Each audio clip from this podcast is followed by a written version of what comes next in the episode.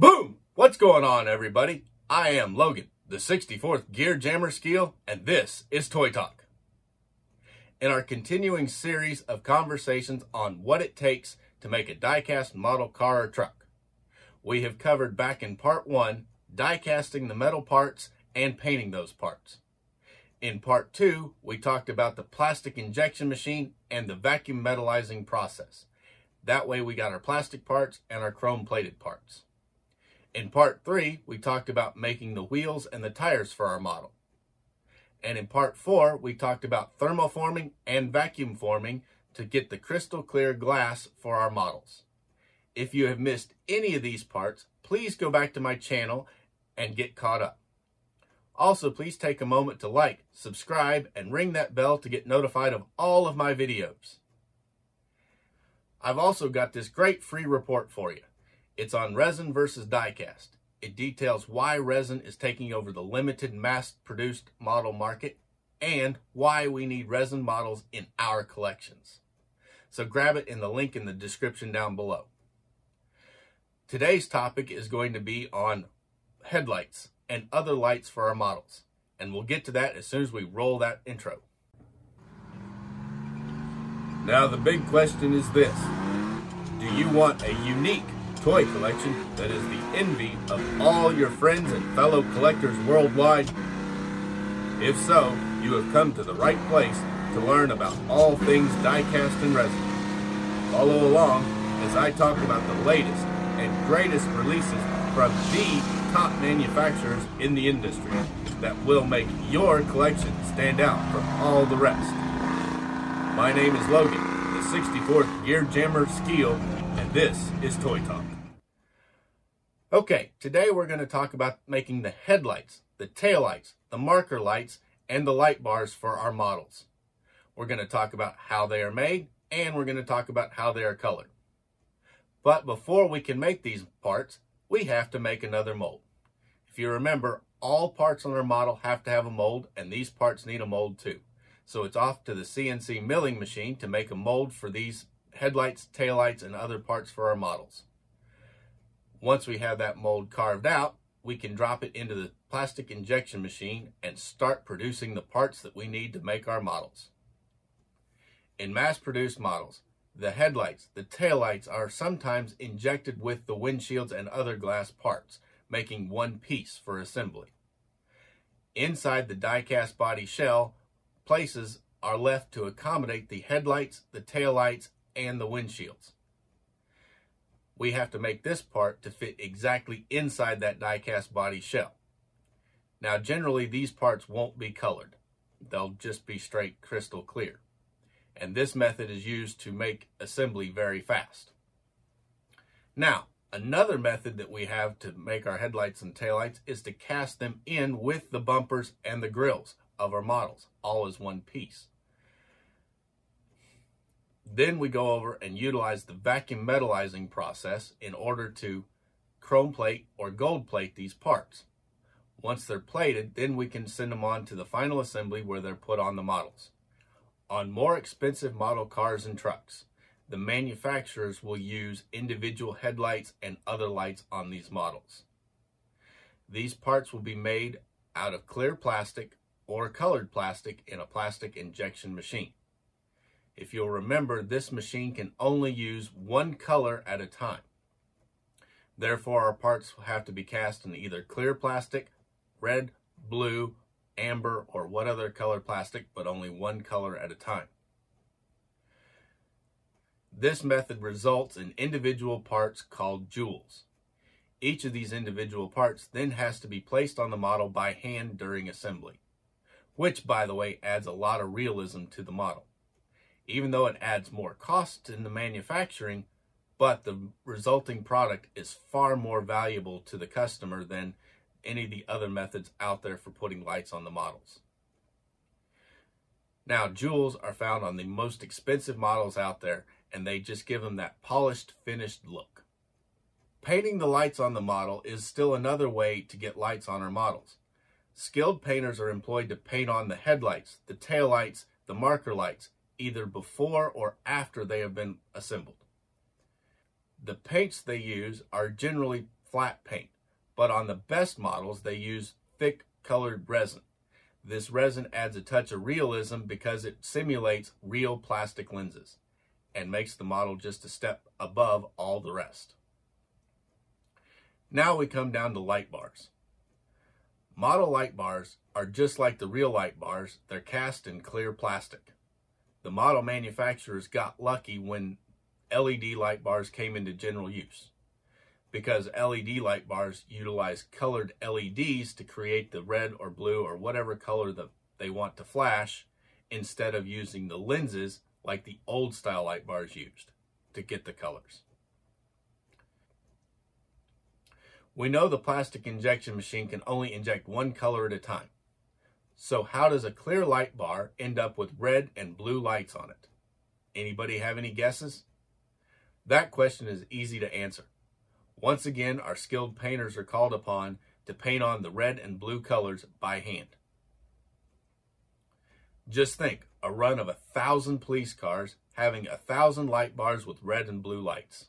That's 2,000 paint processes. Two paint processes per light bar. One red and one blue, all done by hand. Now that takes a lot of time, and time is money on the assembly line but it will give you a far better detailed model than injecting that light bar in one color. Just for comparison, take a First Response Replicas police car and compare it to a Motormax police car. The First Response Replicas car has the hand painted on light bars, and you can see the extra detail that goes there, whereas the Motormax just has it injected in whatever color they need it at that time you can just see how much better the FRR car is over the Motormax car. Advantage Diecast solution to realism on their model trucks was to have individual jewel headlights made. The jewel headlights that they had made include the sealed beam pattern, which was common on all headlights back in the 70s.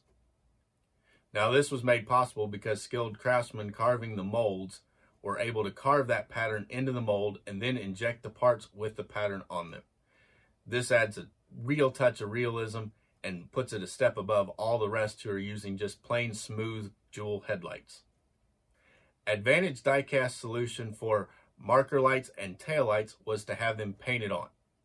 They employed skilled painters who used a thick colored resin to paint the marker lights and the taillights on the vehicles. This thick resin gave the appearance of plastic lenses on the models, setting them above all the rest who just use a simple flat paint on their models for brake lights and taillights. A recent development in technology has given the model manufacturers the ability to take their models to the next level of realism. With the advent of micro LED lights, model manufacturers now can add illumination to their models that they couldn't before. If you remember before, the only models that really had illumination were electric trains. They used a grain of wheat bulb in the headlight, maybe one in the cab and in the passenger cars. They were able to do this because the bulbs existed and they got their power from the track. Today, micro LEDs use so little electricity, we can put a tiny miniature battery inside a model and it will power all these lights, not to mention how small the LEDs actually are we can get them down into models the size of 64 scale and probably even smaller. Ertl added illuminations to their Big Farm series of farm tractors, trucks, and construction equipment. They added headlights and sometimes marker lights to these vehicles to make them come alive. They also added headlights to their Precision Elite series. I'm not entirely sure how well that went over with customers because those models were designed strictly to sit on a shelf. They weren't designed for anyone to play with. The world of radio controlled vehicles is another story. Many of the inexpensive RC cars and trucks have the lights just simply painted on the bodies.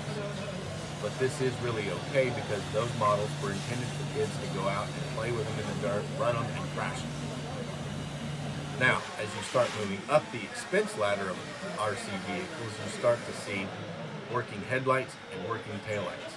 Continuing up that expense ladder, you'll find very, very complex electronic systems that control all the lights. They'll control the turn signals. They'll turn the brake lights on when the brakes are applied. They'll make roof lights that flash. They'll have um, rotating beacon lights. It's amazing what all they can do. The turn signals will work. These vehicles are just simply amazing. Construction equipment and semi-trucks are probably the best examples of illuminated RC vehicles made. The most elaborate ones will have all the lights found on the real model illuminated in the scale model. Okay, let's recap what we've talked about today. Today we talked about manufacturing the headlights, the taillights, the marker lights, and the light bars. We talked about the different ways they are made. We also talked about how they are colored. For the most mass-produced models, we use a plastic injection machine to make these parts, either as one big part or as individual parts. For the more expensive models, individual parts are always used and then hand applied to the model during final assembly. Light bars are usually made of clear plastic. The red and the blue or other colors are painted on by hand with skilled painters. Finally, we ended our discussion today on the illumination of headlights, taillights, marker lights, and other things with micro LEDs. These lights really make the models come alive, and I predict that they're going to be the future of pretty much all models to come. Next week, I'm going to talk about packaging. We've got all of our parts cast, and they're ready to be sent to the individual stations on the assembly line. But we can't do that until we have packaging because once the model is made, it has to go straight into the packaging so it can be shipped to the stores and finally get to the customers. So next Thursday, that's what we're going to talk about is creating the packaging for our models. Now, please, I've got that free report on resin versus diecast. It tells you what resin is, why resin is taking over the mass-produced market, and it tells us why we need resin in our collections and to stop looking at diecast only models because resin really is the future in this industry. Please grab your free copy of it in the link in the description down below. And as always, please like, comment, subscribe, and ring that bell to get notified of all of my videos. If you know anybody who would be interested in this, please click that share button and share it with them today. I am Logan, the 64th Gear Jammer Skeel, and this is Toy Talk.